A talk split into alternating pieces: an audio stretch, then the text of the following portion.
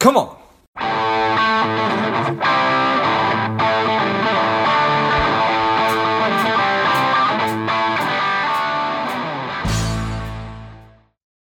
Welcome to Lifeblood. This is George G, and the time is right. Welcome to today's guest, the strong and powerful Wally Miller. Wally, are you ready to do this? Yes, let's go. Let Let's go. Wally is a financial coach and entrepreneur. She's the daughter of an immigrant, first generation college student, and a self made millionaire. Excited to have you on. Wally, tell us a little bit about your personal life, some more about your work, and why you do what you do. Yeah, I am a money nerd. and I think I pretty much have always been a money nerd. Um, but I thought I was always doing money right. And it wasn't until I had an aha moment realized that I was missing a very key component. Uh, you know, I was born and raised in the Bronx, which is one of the poorest boroughs, actually, the poorest borough in New York City. Came from a low income family, um, you know, stay at home mom. I'm one of five children. So we didn't really have a whole lot of money to go around. I didn't really know that we were poor because so many of the people around us lived in the same type of situation. But you know, when you sort of look back on things, you can realize, oh yeah, I remember the lights got turned off a couple times, right. and there were a few times, although we always had food to eat, it wasn't, you know, sometimes it was just like rice and maybe like a fried egg or something like that. So, um, you know, we never really had conversations around money. But one of the things that I knew was that stay out of credit card debt. You know, don't put money on credit cards that you can't pay off. And in my mind, I was good with money because I did that. Hmm. And that was sort of that bar of being good with money. I stayed out of credit card debt. I did have some student loans, I had a car note. Um, but I was relatively lucky that I got into a, a career that paid really well um, and sort of this is where those that relationship with money my money mindset really came through because so much of that is formed and shaped when we're young you know um, either directly from our parents or the people who raise us and sometimes indirectly. And like i mentioned before we really didn't have a whole lot of conversation um, about money. And so when i was in my 20s I realized it came to a point where I realized that I had made quite a bit of money and really didn't have a whole lot to show for it. Yeah, well, I certainly appreciate all that. It's it's it's it's it's so much, right? Money is so much because it it it factors into really every aspect of our lives, and there's so much that's that's that's wrapped up in it. Um, but you know, to a degree, not getting into credit card debt. If your folks were going to teach you one thing, that that that was a pretty good one. Um, so, as as as as you've grown and and evolved, and now you are helping other people to get to where they want to go with their money. How do you look back on growing up in a place where just everybody around you uh, was in a similar situation, and I'm not sure how old you are. I, I, certainly grew up before the internet was was everywhere, and so we didn't have Instagram to be looking around and seeing all this affluence. How how do you think about that? Yeah, for sure. Uh, millennials, Gen Zers, you know, or Generation Alpha, right? Like um, coming up in that age is very different. Um, I mean, because even though we didn't have Instagram or Facebook or even MySpace until I was in what was it maybe like in middle school or I think it was in middle school. Um, you know, like it, it's one of those things where right now, everywhere you go, you have the opportunity to compare yourself to other people right? And there is definitely a lot to be said about inspiration and being inspired. Wow, he could do it, she could do it, they look like me. That's really important. But the comparison game can also be kind of dangerous. And I think that this is where, when we think about what debt means and when we think about you know, sort of that feeling of I need to make sure that I fit in, it, it is very problematic.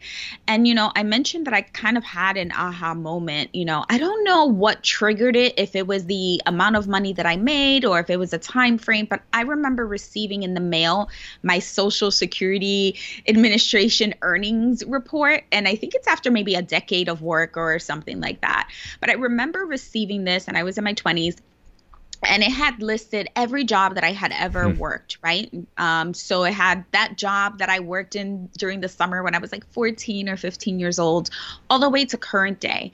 And I added up my total income. And that was when I realized, wow, I made this much money. And I looked around and realized that what I had was a closet full of clothes. You know, I had, you know, piles of shoes. But really, I didn't have what um, I didn't really have a whole lot to show for it, right? It's except some stuff.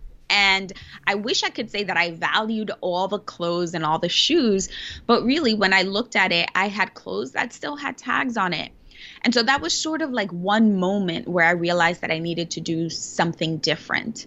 The second thing is, I entered into a career where I enjoyed the work that I was doing.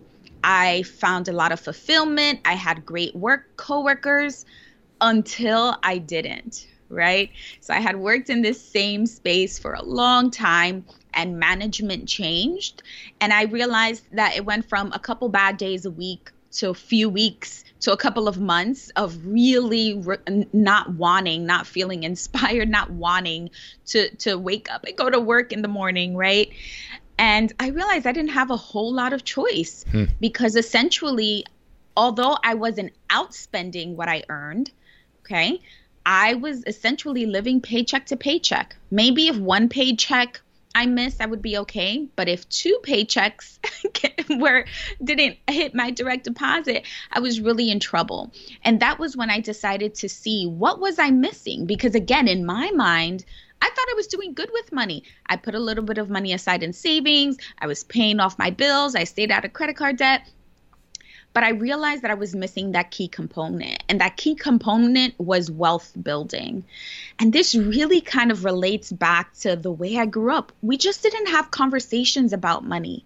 We didn't talk about lack thereof or abundance or scarcity or we just didn't really talk about money. Now so my parents didn't teach me how to balance a checkbook. They didn't teach me you know really how to how to um, how to grow money how to build wealth. It, that was a phrase that was very foreign to me. But of course as many millennials do i went into the google world right and try to figure it out how do you build wealth? How could I have financial freedom? How could I retire early? How can I quit my job? And that was when I made some amazing discoveries. Um, and like I said, the first was really understanding that what I was missing was that wealth building piece. Um, so that was sort of my epiphany. Nice. Well, I appreciate all that. You shared a lot of really, really great stuff right there. Um, I, I, I love the and I sort of thinking I'm not living paycheck to paycheck, but I'm living maybe kind of a month to month sort of a thing where I couldn't go two weeks or certainly four weeks with with with, with without this check. And from the outside looking in, people probably think, "Oh, look look at me! I'm in my 20s. I'm, I'm I've got great income and things are going great for me." But then you realize, "Oh my gosh, wait a minute, this is not the case." And I need to be changing things. And you had that aha moment. So nice. I, I so what uh, changed then? What how, how was behaviors, minds, all of it? Yeah. So the first thing that I really needed to do was understand what I was doing with my money. And I realized that I was a little bit of an impulsive shopper. Hmm. And this is a lot of what so many of my clients kind of come to me at. They make really good money, even six figures, right? Uh, but it doesn't matter if you're making $50,000 a year or $200,000 a year. If you're spending every dollar that you make, you're in the same situation, right? So I was kind of an impulsive shopper. I would go to Target to buy one or two things and I would come out with a cart full. I would be on my way to drive to go put fuel in my car and I would stop into TJ Maxx or Nordstrom Rack or whatever the case might be. And so I really had to um, sort of discover that because the first thing that I did, and this is what I recommend where people start. Although, when we think about personal finances, um, I like for people to, yes, create financial goals, right? Though there's some really great milestones, but really decide on the life that you want to live. So have those lifestyle goals first, and then make sure that your spending aligns with what you value most. But one of the things that I think is really important is for us to know what our numbers are, right? Make sure that you know exactly how much money you're making. Now, this is not your salary because it doesn't matter what your salary is when we think about taxes and deductions. It's really what is your take home pay? How much money are you actually bringing in? Do you have any side jobs, bonuses, commissions? Make sure you really understand how much money you're bringing in a month.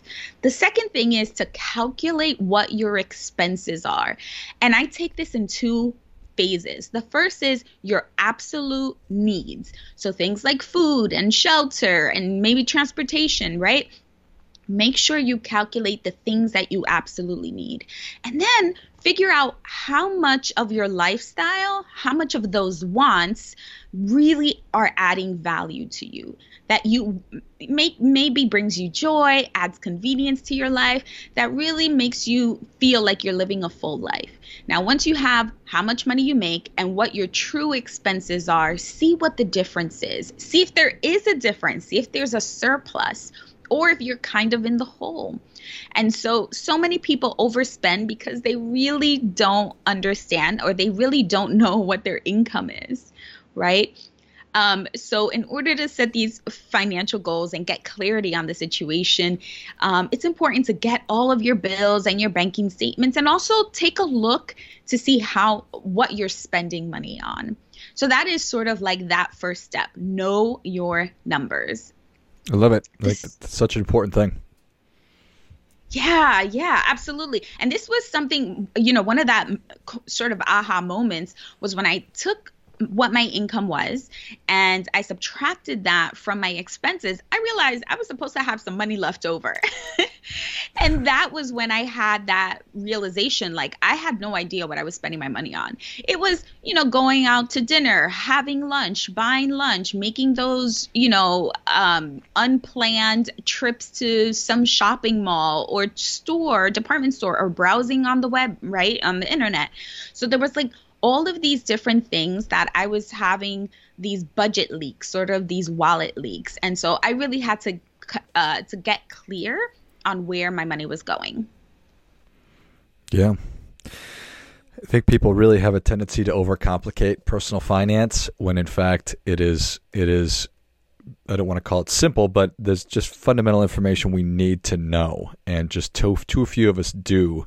And I I was in a very similar situation to where you were. In fact, you know, we could have been having the same conversation about how I was spending my money and just not paying any attention and not knowing my cash flow and certainly not budgeting. So I appreciate that. I I I, I think you hit the nail on the head. Just knowing what do I really want my life to look like. What is most important to me? Let's start with that. How do you help people to to get clear on that part of it? Absolutely. As a financial coach, I help high achieving professionals, right? They have they have their career going. They they sort of have all of that figured out, but they haven't been able to figure out when it uh, the money stuff, right? And they might feel overwhelmed when it comes to budgeting or saving or investing.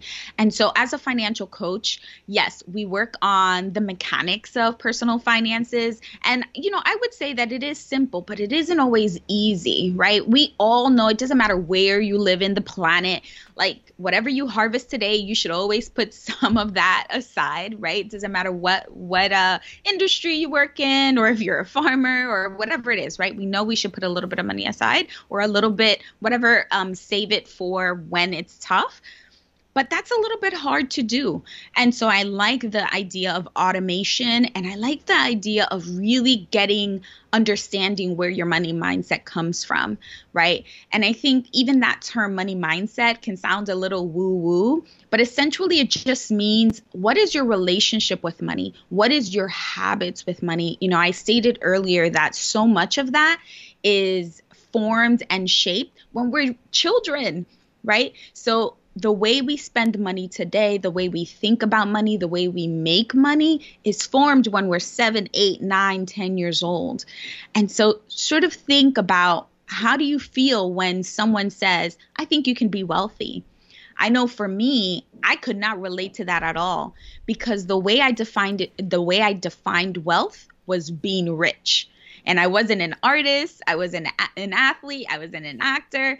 So in my mind, I was never going to be rich. And honestly, I didn't really want to be rich, but it wasn't until I really defined what wealth meant. And to me, it was freedom. I wanted to be free. I love it. What what a powerful I, I, I think there's so much power in questions and having a great question and it's asking somebody um, or, or telling somebody that you can be wealthy. The question is, how do you feel when somebody asks you that question? You're like, oh, no way. There's 0% chance that I can do that.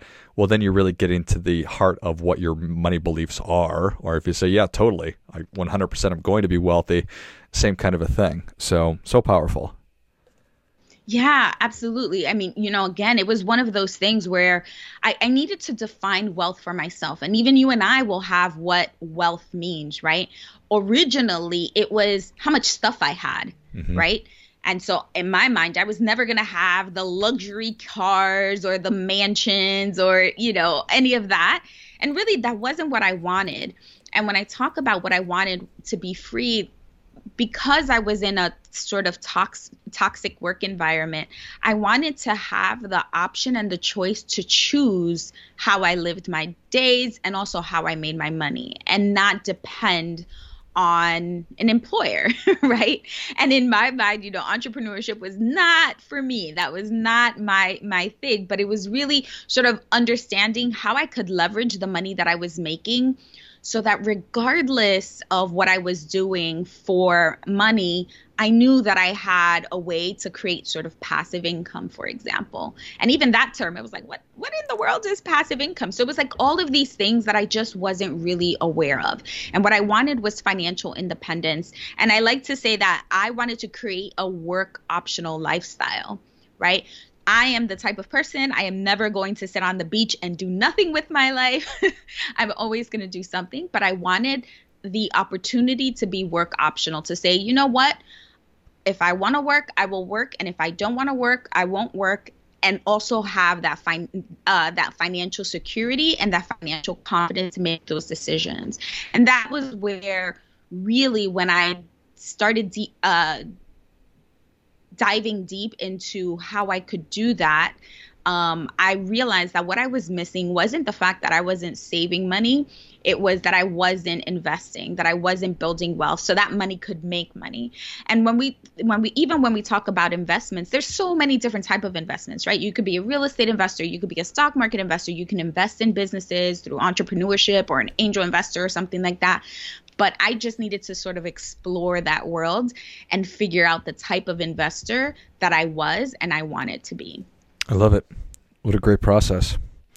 Well, Wally, the people are ready for your difference making tip. What do you have for them?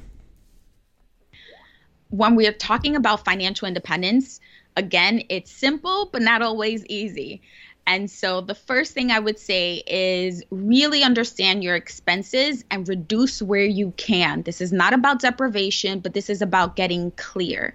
The second is increase your income. And if you can increase your income, reduce expenses, you're going to have a gap there. You're going to have that difference. And I would say invest. so if you want to buy your financial freedom, you want to buy your financial independence, the the key to building wealth is investing. Well, I think that that is great stuff. That definitely gets a come on. Wally, thank you so much for coming on. Where can people learn more about you? How can they engage with you? You can find me at financiallythriving.com. There you can download the Roadmap to Financial Wellness, which is a free sort of thought process uh, PDF that you can get. Um, and I'm also pretty active on Instagram, which is financially underscore thriving. Perfect. Well, if you enjoyed this much as I did, show Wally your appreciation and share today's show with a friend who also appreciates good ideas. Go to financiallythriving.com and take advantage of all the great resources that Wally has. Find her on Instagram as well, and I will list all of those in the notes of the show. Thanks again, Wally. Thank you. And until next time, keep fighting the good fight. We are all in this together.